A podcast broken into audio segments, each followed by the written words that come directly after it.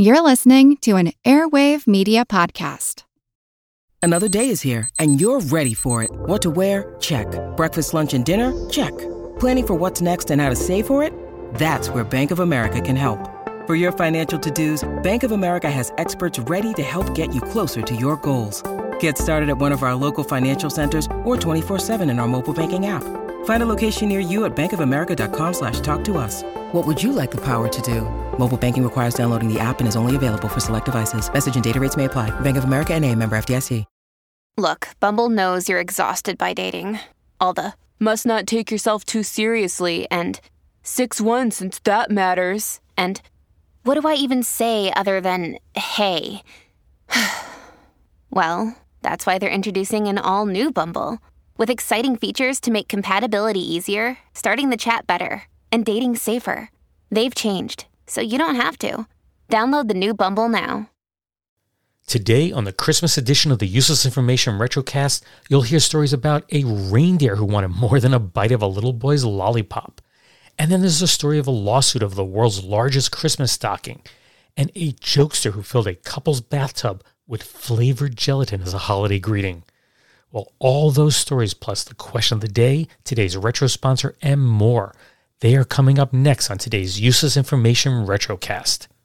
I am Steve Silverman, and this is the Useless Information Podcast. Useless information. Hi, everyone. Happy holidays. Uh, my wife, Mary Jane's back with us. Hi, everyone. And today we have for you a totally Christmas episode. It's not that I didn't look for stories on Hanukkah and other things, but really I didn't find anything that was good other than Christmas. I have a whole folder, and basically it's just filled with Christmas stories. And most of them are just short little tidbits, and we're going to talk about some of those today. Um, but before we get going, I just wanted to mention uh, that a couple weeks ago I was contacted by a guy uh, now, if you recall, about three years ago, I did a story called Christmas Time in Santaheim. And it's about this guy, Harry Heim, who uh, made a lot of money after uh, World War II producing Christmas ornaments. And he used his profits to buy a, an old manufacturing facility outside of Washington, D.C., in Maryland, in Savage, Maryland. And he wanted to create the world's largest Christmas village. And it was a financial disaster. But anyway, I got an email from his sister's grandson, and he said his family had never ever heard this story before. And uh, basically, his sister, I guess, I've been doing some ancestry type stuff, came across my article, and uh, you know, just contacted me. Now I know Mary Jane, you loved that story. I yeah, I did. It's um, I don't know. It's very sweet. Uh, you, especially the quotes. The quotes from the people. Mm-hmm. People spoke differently in that time period, and the kids were so wholesome. I mean, I remember one in particular who asked for presents for his mother, so she could that could help her with her housework. Yeah, very sweet. When I stumbled across, I don't know where I found that story. I never know where I find these things because right. I work on them over time. But uh, I knew when I put it together, I had something good. And that's one of my favorite Christmas stories. If you've never heard it, definitely go back and listen to it. It's called Christmas Time in Santaheim. And I would have put it out in December of, I think it was 2018. Yep. So, anyway, so let's dive into uh, today's stories. Okay. So, in our house, we have a traditional Christmas tree, albeit a fake one. Yes, it's a bit of a Charlie Brown Christmas tree. So yeah, that's a good way to describe it. Yeah. Um, every every year when we take it out of the box, uh, we still have the original box. When we take it out, we have to spend like an I wouldn't say it's an hour, maybe about forty five minutes trying to fill in all bending it too. Yeah. It's all scrunched up. Yeah, yes. but once you put the ornaments on, it looks pretty good. Of course, it's got the obligatory lights, ornaments, and some tinsel. And as you said, it's not one of the greatest looking trees, but luckily we live way up on a hill. And as you drive up the road by our house, we have it uh, facing down towards that. And at night, it actually looks quite nice. Yeah, you can see it through the window, and yeah. yeah. it looks a lot better from the distance than it does close up. Yes, it does. Yeah. So anyway, well, back in 1900, students in the University of Pennsylvania's biology department in Philadelphia, they opted to decorate their tree with some more unusual decorations. So forget the garland. Instead, they used long strings of vertebrae that came from various animals. So you, you can imagine this, right? Strings of basically mm-hmm. spines. yeah, sure. yeah. Um, anyway, from the tree's branches, they hung all kinds of bugs and worms. And then various types of fish were placed near the worms. And that was suggestive of the natural desire of fish to eat the worms. Now, um, I assume, and you you probably agree on this, these were preserved specimens. These weren't like they Yes. just went out and got, uh, you know, they probably just had all these things preserved around the department. Right. Other ornaments included an assortment of preserved reptiles plus birds' nests that were full of eggs, and they placed preserved mother's birds. They positioned them so they appeared to be providing protection for their young. Stuffed monkeys were the sole representative of the mammals. Surprised they didn't have preserved humans. Oh dear God. Yeah, just kidding there. Anyway, and forget the gifts under the tree. The students placed big jars that were filled with preserved cats, pigs, and chickens around the base of the tree. Then they put piles of bones, skulls, and teeth, and that added a bit of a biting edge to the display, if you get my bad pun there. Mm, I got that joke. Yes. anyway, and let's not forget the festive colors of green and blue molds and slime that accentuated the cheese, old boots, and rotten logs that were added to this preserved menagerie. Now, the article, which appeared in the Boston Globe, claimed that this was an old custom and that the lively tree was a gift to the professors. Now, I could find nothing else in the newspapers about this, that it was a tradition, or if they even do it today, I'd be very surprised. So, after I finished reading this, the one thing that stood out to me was the stuffed monkeys. Now, when I first started writing this, oh, stuffed monkeys, you know, a stuffed toy. But I'm thinking this is a biology department. It was probably, you know, taxidermists involved there. They were probably, Yeah, probably. I mean, that would have been keeping with the whole decoration. yeah. right? Uh, it kind of reminds me, uh, this is going back, uh, let's see, I went to University of Rochester for my master's degree probably about 35 years ago in the mid 80s. And uh, in the geology department, you got to imagine that geology is rocks. There's nothing alive. Right. And on the shelf in one of the labs was a mummified cat. Uh, and it was like a mascot. It was there. I don't know how. I, it had to be there for decades, I'm sure. And I have no idea where this cat came from. It just sat there on a shelf, and every once in a while, one of the other students would grab it, and it, it just kind of a, as a mascot. I Did no- it have a name? uh, it must have, but I just don't remember it anymore. Um, it, it just, I remember the first time someone said, Oh, there's our mummified cat up on the shelf, and whatever name it may have had. It just kind of struck me as bizarre, you know? So, Yeah. okay, so we're going to move on. You can do the next story. Okay.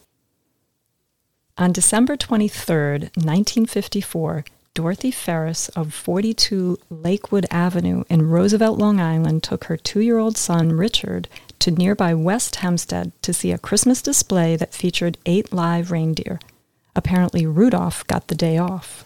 Now, I'm doing my math there when I wrote this. I assume it was eight reindeer plus Rudolph. Is that correct? Yes, I think so. Okay. Yeah. As the two stood behind the protective fence, Richie took the lollipop that he had been sucking on and poked it through the fence and shoved it under the nose of one of the reindeer. After sniffing the treat, the curious animal decided to give it a lick. It must have tasted great, since the next thing that happened was that the reindeer grabbed the entire lollipop, stick and all. And when I say all, I mean all. That included trying to remove the end of Richie's finger. Richie pulled his hand back as blood began to gush out of his finger. He screamed at the top of his lungs as jingle bells played over the public address system.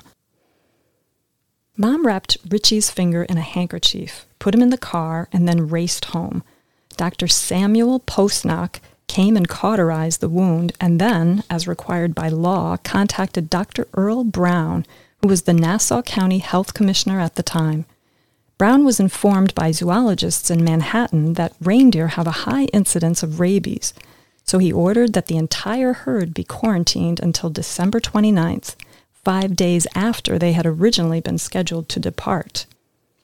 Which left police with one big mystery to solve. Who was the guilty party in trying to bite off Richie Ferris's finger? Was it Dasher, Dancer, Prancer, Vixen, Comet, Cupid, Donner, or Blitzen? Or was it all a setup by one of the reindeer who never received the fame and glory of being able to pull Santa's sleigh? I thought that was a really cute story. Yeah, it was very cute. Yeah. Now, uh, one thing I should point out is that uh, the story originally appeared in the New York Daily News. It was actually quite a lengthy story, complete with photo and all, not of the finger, but just you know of Richie. You know, Yeah. and the headline at the top, the title said that it was his pinky. Then when you read the story, it said it was his index, index finger.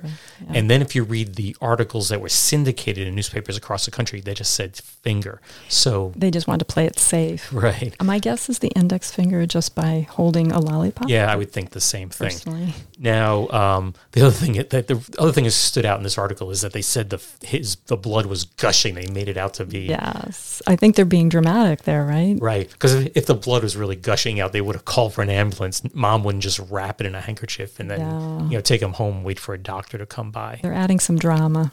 Yeah, it is a cute story though. Yeah, and you said it was a big story, right? It was in many newspapers. Yeah, I mean, you know, it was a big story in the New York Daily News, and then a section of a few paragraphs of that was carried in newspapers across the country. Yeah, yeah. Cute. Yeah. Okay, so let's move on to the next one. Mm-hmm. So the Guinness Book of World Records claims that the world's largest Christmas stocking was created in Carrara, Italy on January 5th of 2011. It measured 168 feet, 5 and 21 32nd inches, which is 51.35 meters long, and it was 70 feet, 11 and 9 16 inches, or 21.63 meters heel to toe. Now, it was created to raise money for the elderly, and since a stocking was required to be filled with presents, they simply filled it with balloons that contained sweets. But I think Guinness may have had it wrong. That's because I came across a series of articles that appeared in newspapers in December of 1965.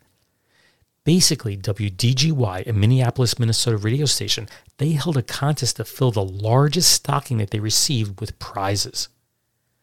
Of course, one needs to be careful of what one wishes for. That's because three college students from St. Paul, that's Phil Cuny and Ron Mondo and John Hinson, they submitted a stocking that measured 840 feet or 256 meters in length. The three invested $150, which is $1,250 today. They invested $150 into the project and spent an estimated 300 hours sewing the fabric together. The first problem that the radio station had was finding a simple way to measure the stocking. Program director Scott Burton came up with the ingenious idea of having a helicopter lift the stocking up and place it beside the station's radio tower, which was, of course, of known height. Next, they needed a way to fill such a large stocking without, of course, breaking the bank. And like the supposed record holders in Italy, they opted to fill the stocking with balloons. But instead of placing candy inside of each balloon, the station placed a $1 bill inside of each. That would guarantee the winners at least $500 in total. That's $4,170 today. Yet that wasn't the end of the story. 10 students from Macalester College won the second prize, which was, quote, a cheap transistor radio of foreign make, a coupon for 10 hamburgers, six promotional phonograph records, a carton of soft drinks, and five coupons for two quarts of Beep for Breakfast, which was a once marketed vitamin enriched breakfast drink. Yet the Macalester students insisted that they should have won the contest because their stocking had a much larger volume than the one that was declared the winner. They claimed that their stocking could hold 7,500 of the dollar filled balloons. Their argument was that there's a big difference between the largest, which the contest specified, and the longest, of course, which the winning stocking was, even though the longest one was much smaller in volume. So, what did they do? They hired a lawyer and sued the radio station. They requested the $7,500 that all those balloons were held in cash, plus an additional $5,000 for the embarrassment that they suffered in their loss. I was unable to find anything further on their lawsuit or how it was settled, but if I had to give a guess, I'd say that the students and the radio station came to some sort of financial agreement, and if anybody out there knows anything about it, let me know. And that leaves me with one big question. Was the stocking in Carrara, Italy really the largest, you know, as Guinness claims? Now, you just heard the evidence, and I'll leave that for you to decide. So, Mary Jane, uh, did you hang stockings up when you were a kid? Yes, we did. My mother sewed um, all our names on them. They were Wow. red felt stockings, and we put them on the fireplace. And were they filled with coal? No, the, they were filled with candy. Yes. Yeah. Um, and dentist was very happy about that one, I'm sure. Uh, yeah, sure. It's great for Um, business.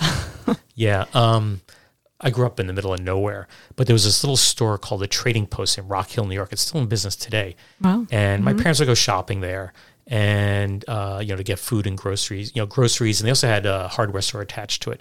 But when you'd go to the checkout, over all the carts, all the shopping carts, was this every year they had this giant, giant stocking filled with all kinds of toys and gifts, and they had a contest uh, to see you know who whoever won the contest would get this giant stocking, and I wanted to win every single year. What was the contest exactly? I don't know. I think you just put your name and address and Oh, probably phone number like into a raffle. a raffle, yeah. Sure.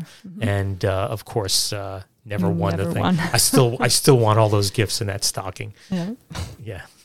So, what'd you think about the story?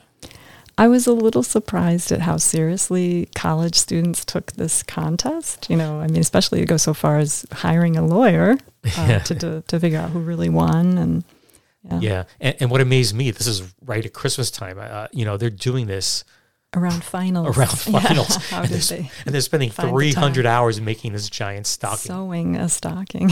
Now, uh, there is a fuzzy picture. It's kind of one of those microfilm pictures Yeah, uh, in the the newspaper image. archives of it. And they may call it a stocking, but really it's just a, you know, a they ba- long, long piece of material sewn right, together. basically. And I think they just sewed up the edges, and there's their stocking. Maybe, maybe they must have put a little food at, uh, you know, foot at the end. But yeah, um, it it didn't look like what you think your traditional Christmas stocking would look like. So maybe the other team, the Macalester team, maybe they had a good argument there. Yeah, I mean, it did say Mm-hmm. Largest, uh, which you know is can be interpreted longest, as Right, they were saying, exactly. and strangest. So why don't we take a quick break to hear from our sponsors? But when we return, uh, we'll hear um, some more Christmas stories. okay, sounds good. Want to learn how you can make smarter decisions with your money? Well, I've got the podcast for you. I'm Sean Pyles, and I host NerdWallet's Smart Money Podcast. On our show, we help listeners like you make the most of your finances. I sit down with NerdWallet's team of nerds, personal finance experts in credit cards, banking, investing, and more. We answer your real-world money questions and break down the latest personal finance news. The nerds will give you the clarity you need by cutting through the clutter and misinformation in today's world of personal finance. We don't promote get rich quick schemes or hype unrealistic side hustles. Instead, we offer practical knowledge that you can apply in your everyday life. You'll learn about strategies to help you build your wealth, invest wisely, shop for financial products, and plan for major life events. And you'll walk away with the confidence you need to ensure that your money is always working as hard as you are. So turn to the nerds to answer your real world money questions and get insights that can help you make the smartest financial decisions for your life. Listen to NerdWallet's Smart Money Podcast wherever you get your podcasts. Everybody shush! William Shatner has something to say. Kat and Jethro, box of oddities. What do you do when the woman you love dies?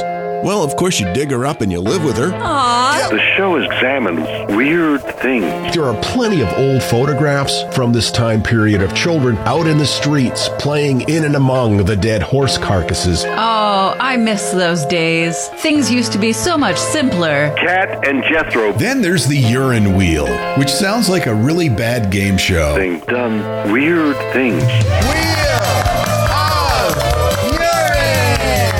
Kat and Jethro, box of oddities. That is really mysterious. Join Kat and Jethro Gilligan Toth for the strange, the bizarre, the unexpected as they lift the lid and cautiously peer inside the box of oddities. The Webby Award winning Box of Oddities podcast from Airwave Media.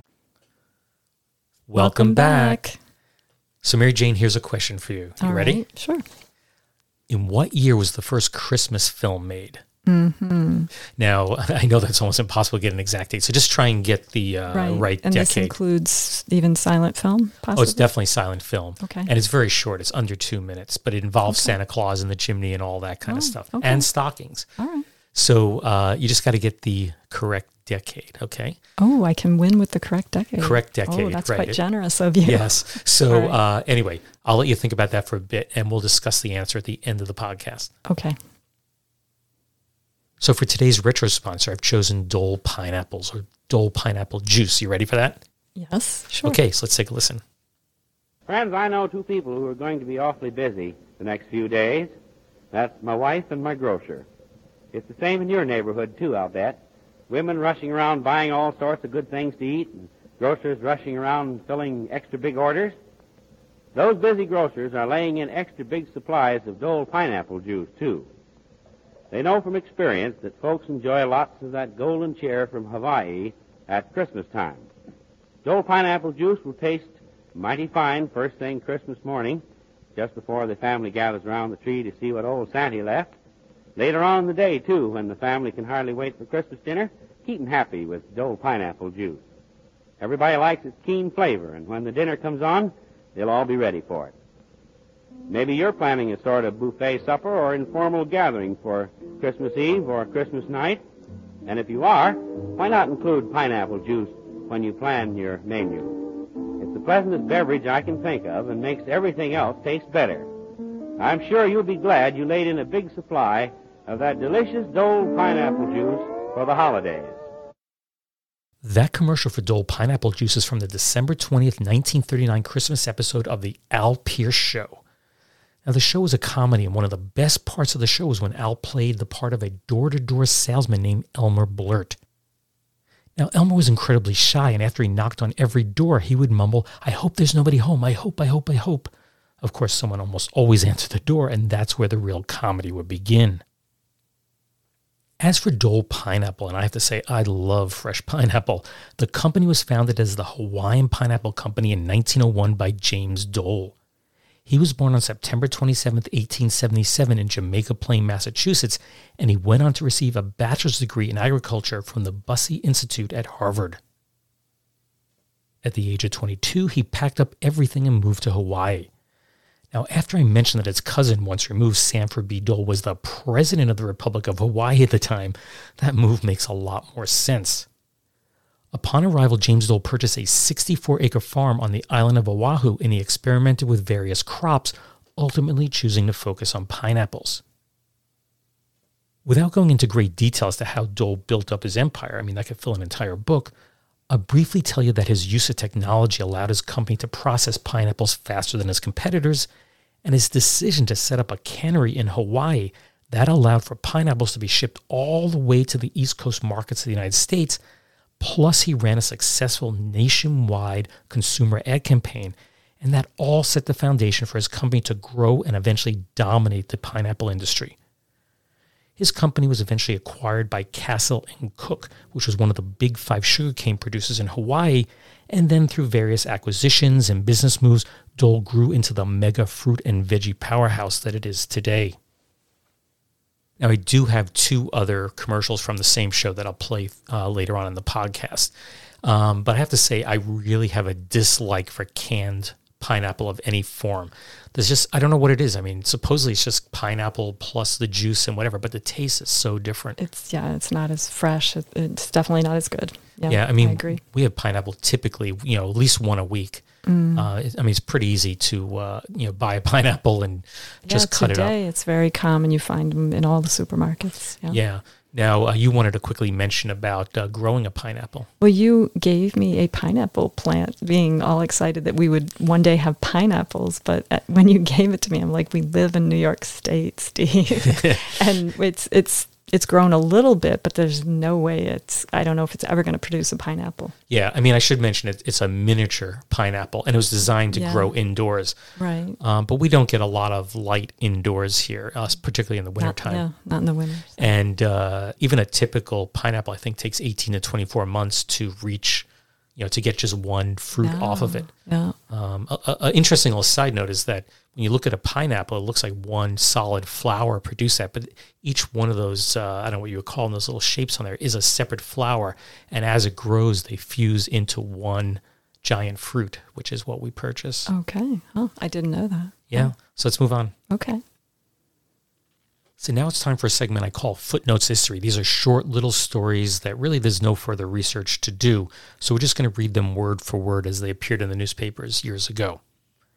This one's titled Santa Claus Has Trouble Getting Down This Chimney. This is from December 29th, 1937, San Antonio, Texas. And this is an Associated Press story. It's happened. The accent children always fear that Santa Claus may get stuck in a chimney. It happened before their very eyes here last night. Santa started down a specially built chimney at a Salvation Army home party and became wedged in the walls. He could budge neither up nor down. Frantic attendants went to his aid and finally pulled him down. 100 childish faces lined with dismay broke into smiles. A very nonchalant Santa went about the business of distributing his gifts. I should say I come across these kind of stories all the time about Santa getting stuck in chimneys. I have a whole bunch of them. Really? I don't know if it's an annual thing, but it ha- it's you know if you read enough old newspapers, that story seems to repeat itself with time. That's hilarious. Yeah, of course Santa could never get down our chimney. He's got to find a different way into the house. Although Right. he he's got his magical powers, so maybe he'll figure out a way. Hmm. This is from December 2nd, 1948, and it's entitled Early Greeting Might Be Said in Bad Taste from Pueblo, Colorado. Mr. and Mrs. Jack Halstead never eat gelatin for dessert. This worried them considerably yesterday when they returned home from a Denver trip to find that some prankster had mixed approximately 30 gallons of cherry flavored gelatin in the bathtub. The glassy red stuff was inscribed in whipped cream with the premature greeting, Merry Christmas. I thought that was a really cute little story. Yeah. It left me with a whole bunch of questions. I mean, first of all, it takes a while for gelatin to To- solidify. Exactly. I was So- wondering too. I mean, do you have to refrigerate it? Maybe. Well, not not certainly not in your bathtub. No, you can't. So so the question is, they must have been gone for quite a while for that to happen. The other thing that popped in my head is, how did they know it was cherry? I mean, would you eat out of your bathtub the, to find out what flavor it is? No, I I don't know, and they don't like it. So, but anyway, Yeah. they must have. I don't know. Yeah, and, someone must uh, have. And then also, how did they know it was 30 gallons? I mean, first of all, it's a pretty, I mean, a tub holds 80 gallons. And I should say, thir- for those of you overseas, 30 gallons is about 120 liters. Yeah. That's not enough to immerse your body. And so, so how did they, you know, I have no idea. How, yeah, how but, they- but it is a cute story. I mean, there was no follow up. I couldn't find anything after about this.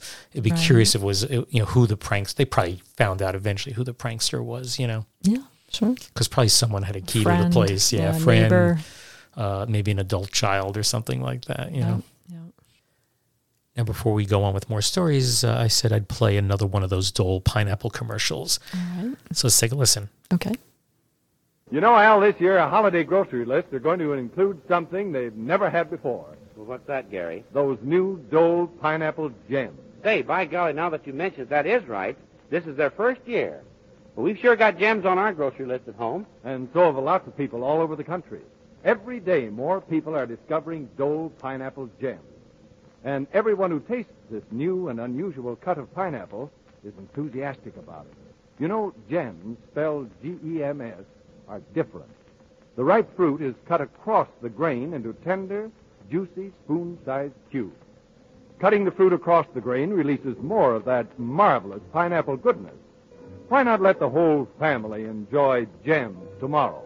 or they're a great treat by themselves, and just as they come from the can. And gems are greatest in salads and fruit cups and desserts. They're easy to serve because they're spoon-sized and cube-shaped. Remember the name, Old Pineapple Gems. E G-E-M-S. Well, a little bit of distortion there in the uh, audio uh, right near the end. towards the end, yes. Yeah, unfortunately, you know, these come off whole transcription discs, uh, these giant kind of records from, uh, it's actually kind of amazing that so many are, st- uh, Are still around. Yeah. Yeah. Uh, people started collecting them because they generally just dispose of them once the show was over. Yeah. Have you ever heard of pineapple gems? Never. I was- Yeah. that's what I was thinking. They, with they were always diced or cubed uh, Yeah. pineapple to me. Again, not one of my favorites. I still prefer fresh pineapple. Anyway, let's get back to the stories. Okay. This story is from December 26, 1949, and is entitled Oddest Gift Ontario Boy Given Snake by Museum, Santa Barbara, California. Probably one of the oddest Christmas presents today went to the 10 year old son of Dr. and Mrs. A. Williams of Ontario. It was a king snake, the gift of the Museum of Natural History here. The family drove here from Ontario yesterday to buy the snake, but was informed that the museum had no such pets for sale. However, on learning how unhappy the boy would be and that his parents had driven 125 miles, that's 200 kilometers, to find such a present, director Arthur Cogshall of the museum made them a gift of the snake. He shoved it into a sugar bag and the family drove off anticipating a happy Christmas. So, did you ever want a snake for Christmas? Uh, no, never. Yeah, either. Absolutely never. yeah.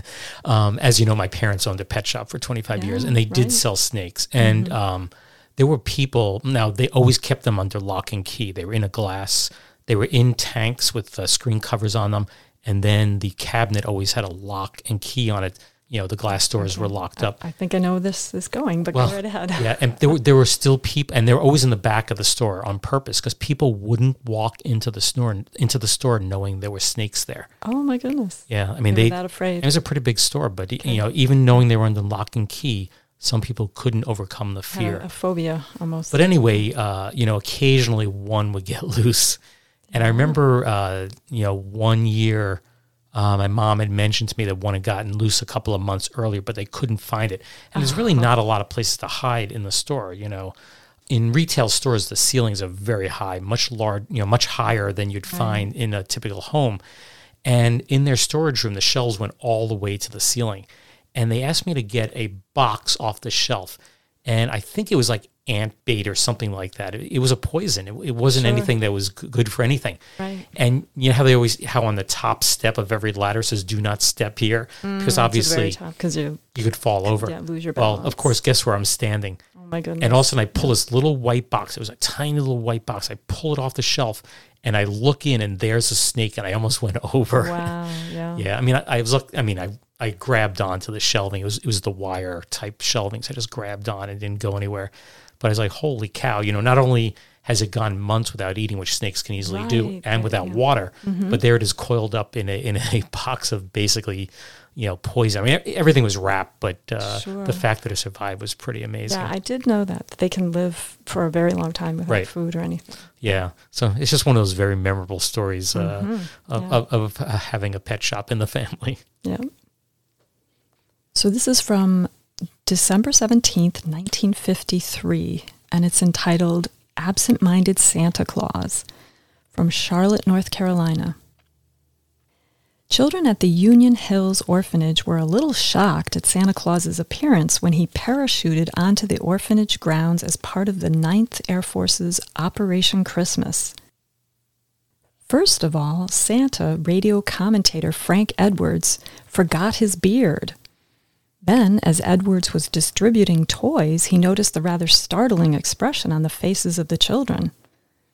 I looked down, Edwards said, and discovered to my dismay that my pants were around my knees. Okay. So, what do you think? Um, I think he wasn't taking his job very seriously. Yeah, although uh, you know sometimes you know you, it's not Uh, some, forgetting your beard? Um, come on, that's, that's a real, that's a That- that's- signature hair. Of course, the re- the real Santa would never forget his beard Of because course because it's a permanent part. He's just busy, so sometimes people have to be stand-in Santas for him. yes, that's correct. But this guy didn't do the greatest job. no, um, but I'm sure the kids loved their gifts when they got them. This is true. This is true. And and nobody's perfect. That's right, except me. No, just kidding. uh, so we'll do the last one. Okay. This story is dated December 26th of 1958, and its headline is "All 18 of them." Dot dot dot. Christmases have Merry Christmas. New Orleans, Louisiana. This is a United Press International story. It was a Merry Christmas for the Christmases, all 18 of them, in spite of all those wisecracking telephone calls. There were Josie, Eugene, Margaret, Lori, Rose, Sam, Earl, Louis, Winfield, and Joseph, but no Mary or even Mary. Josie says she was the only Christmas in town that she knew of until about 15 years ago. Then members of the Christmas family began migrating downriver from Natchez, Mississippi, and now they all get together for Christmas. Among them are housewives, soldiers, construction workers, meat packers, and a physiotherapist. As usual on Christmas Eve, the telephone at Josie's house jingled constantly while the Christmases were decorating their tree. The callers were anonymous, but the nature of the calls was familiar. Quote, If you're Christmas, where's Santa Claus? one caller asked. Merry Christmas, ho ho ho, said another. And another, Christmas? I thought you didn't arrive until the 25th. Are you here already? The maker of that last call was informed cheerfully that the Christmases are around 365 days a year, or 366 in the leap years. So I did check, and uh, it turns out this is the beauty of the internet. There are Okay. 7,385 people with the last name of Christmas in the United And States. That's a lot. And worldwide, there's only 14,370, which basically means half of them live within They the United States. live in the United States. Or have, yeah. yeah. I, I've never met anyone with the last name of Christmas, honestly. I have not either. No. yeah. Um, of course, we live nowhere near uh, Mississippi.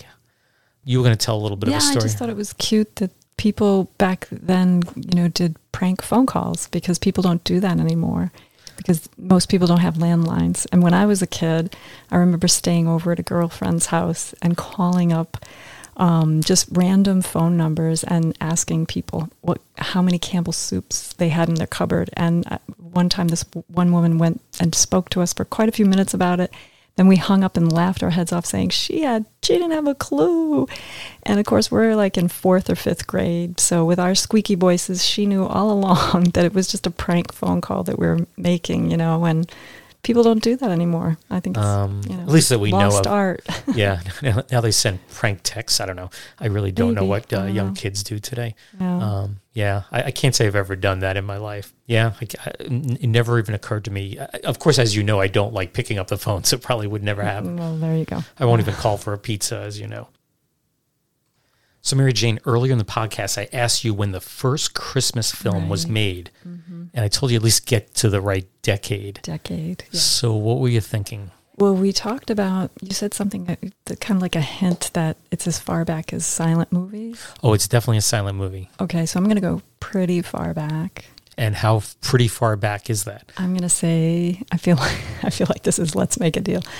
1905. You're close. Okay. You're off by just a little bit. It was made in September of 1898. Yeah, you know, I was even thinking 1900, but Yeah. yeah, because Um, I know you're gonna be sh- old. Yeah. Yeah, I know you're going to be shocked by this, but it was titled Santa Claus. And it was a Mhm. film made by a guy named George Albert Smith, who was an established portrait photographer at the time. The entire film ran, you ready for this? One minute and 16 seconds. Right. Yeah. Um, and it starred his wife, Laura Bayley, and their two children, who were Dorothy and Harold. Can can that can you see it online? Yeah, I'd um, love to see that. Yeah, actually, what I'll do, um, I'll, of course, I'll show it to you by yourself, but Mhm. I, I will put it up on my website. Thank you, Steve. Be very nice No, no, no. You can never look at it, but uh, I, I will put it up on my website. So if you go to uselessinformation.org, I will post that. Uh, if it's not there and you go to check, some, someone send me an email, but I will uh, try and remember to post it there. That'd be cute. Yeah. Yeah. Anyway, uh, it's it's actually a cute. It, I think it's very well made for its time. Basically, there's a maid who puts two children to sleep. Then she goes and she turns out the light, and then Santa suddenly appears and fills their stockings. And in an instant, he vanishes, which is presumed to go. You know, he went up the chimney Right. and it was it was quite advanced and ingenious for its time. It's the first known use of parallel action. You know, the kids are in bed while Santa's up on the snowy roof of the house. You have two kind of scenes going on at the same time, Oh. and of course, it involved double exposure. So, as I said, I'll put this up on my website for everybody to take a look at. It is Okay. it is worth looking at. I actually enjoyed watching it. Uh, by the way, he did make another one uh, on uh, I, I don't remember the exact title, but basically the death of Mary Jane. What? Yeah, yeah, it's not as good, but uh, involves his wife also. I don't remember the exact You're title. joking. No, no, no, I'm not. oh my Uh, but, but basically, she does something and she blows herself up, and then people come and are around her grave, and then her ghost comes out of the grave. So, Wow, Um, okay. But but they're all very short. I mean, making films back then was a very costly, very time consuming, Yeah. uh, and very complicated. So. Okay. So uh, we should bring this podcast to a close, and I'll just remind everyone that my latest book, The Flipside History, is currently available, as are my two previous books. Those are Einstein's Refrigerator and Lindbergh's Artificial Heart, and all three books are collections of long forgotten true stories, just like the ones you always hear on this podcast. If you'd like to contact me about anything, whether it be regarding this episode, the podcast itself, my books, or whatever, my email is steve at uselessinformation.org. It's steve at uselessinformation.org. You can also contact me through my website, which is uselessinformation.org, or you can use Messenger on Facebook. Be sure to subscribe to the Useless Information Podcast through your favorite podcast platform so you'll have immediate access to new episodes when they're released. My Twitter feed is at UselessInfoCast, and be sure to like the show on Facebook. You can just do a quick search there, and the Useless Information Podcast should pop up. Anyway, I plan on being back in a couple of weeks with a new story. Uh, I should mention I'm having surgery on December 17th on my mouth, so I don't know if I'm going to be able to talk. Could be a problem. Yeah, um, For a I did. while. Yeah, uh, I'm actually getting a series of four surgeries. They're all they're all uh, related to receding gums.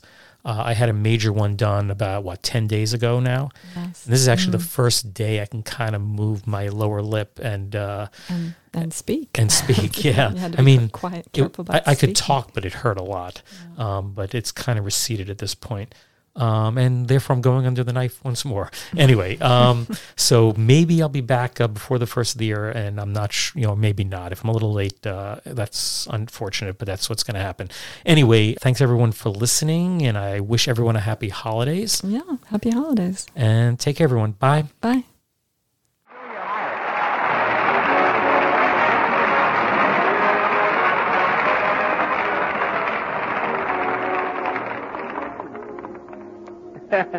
well, here we are at the end of our Christmas program. And as Elmer Blurt would say, I sure hope you all have a very Merry Christmas. I hope, I hope, I hope. And I hope when you wake up Christmas morning, besides all the other stuff, maybe you'll find your, in your stocking a nice big can of that delicious Dole pineapple juice from Hawaii.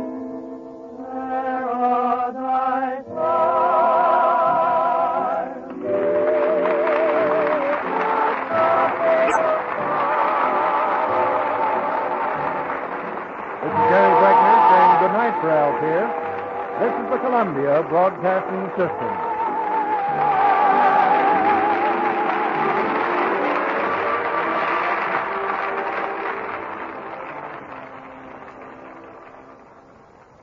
Hi, I'm Neil. And I'm Ken. And we are from the Triviality Podcast, a pub trivia style game show where a lack of seriousness meets a little bit of knowledge. Join us each week for an hour long game of general knowledge trivia featuring special guests from around the world, plus tons of extra themed episodes.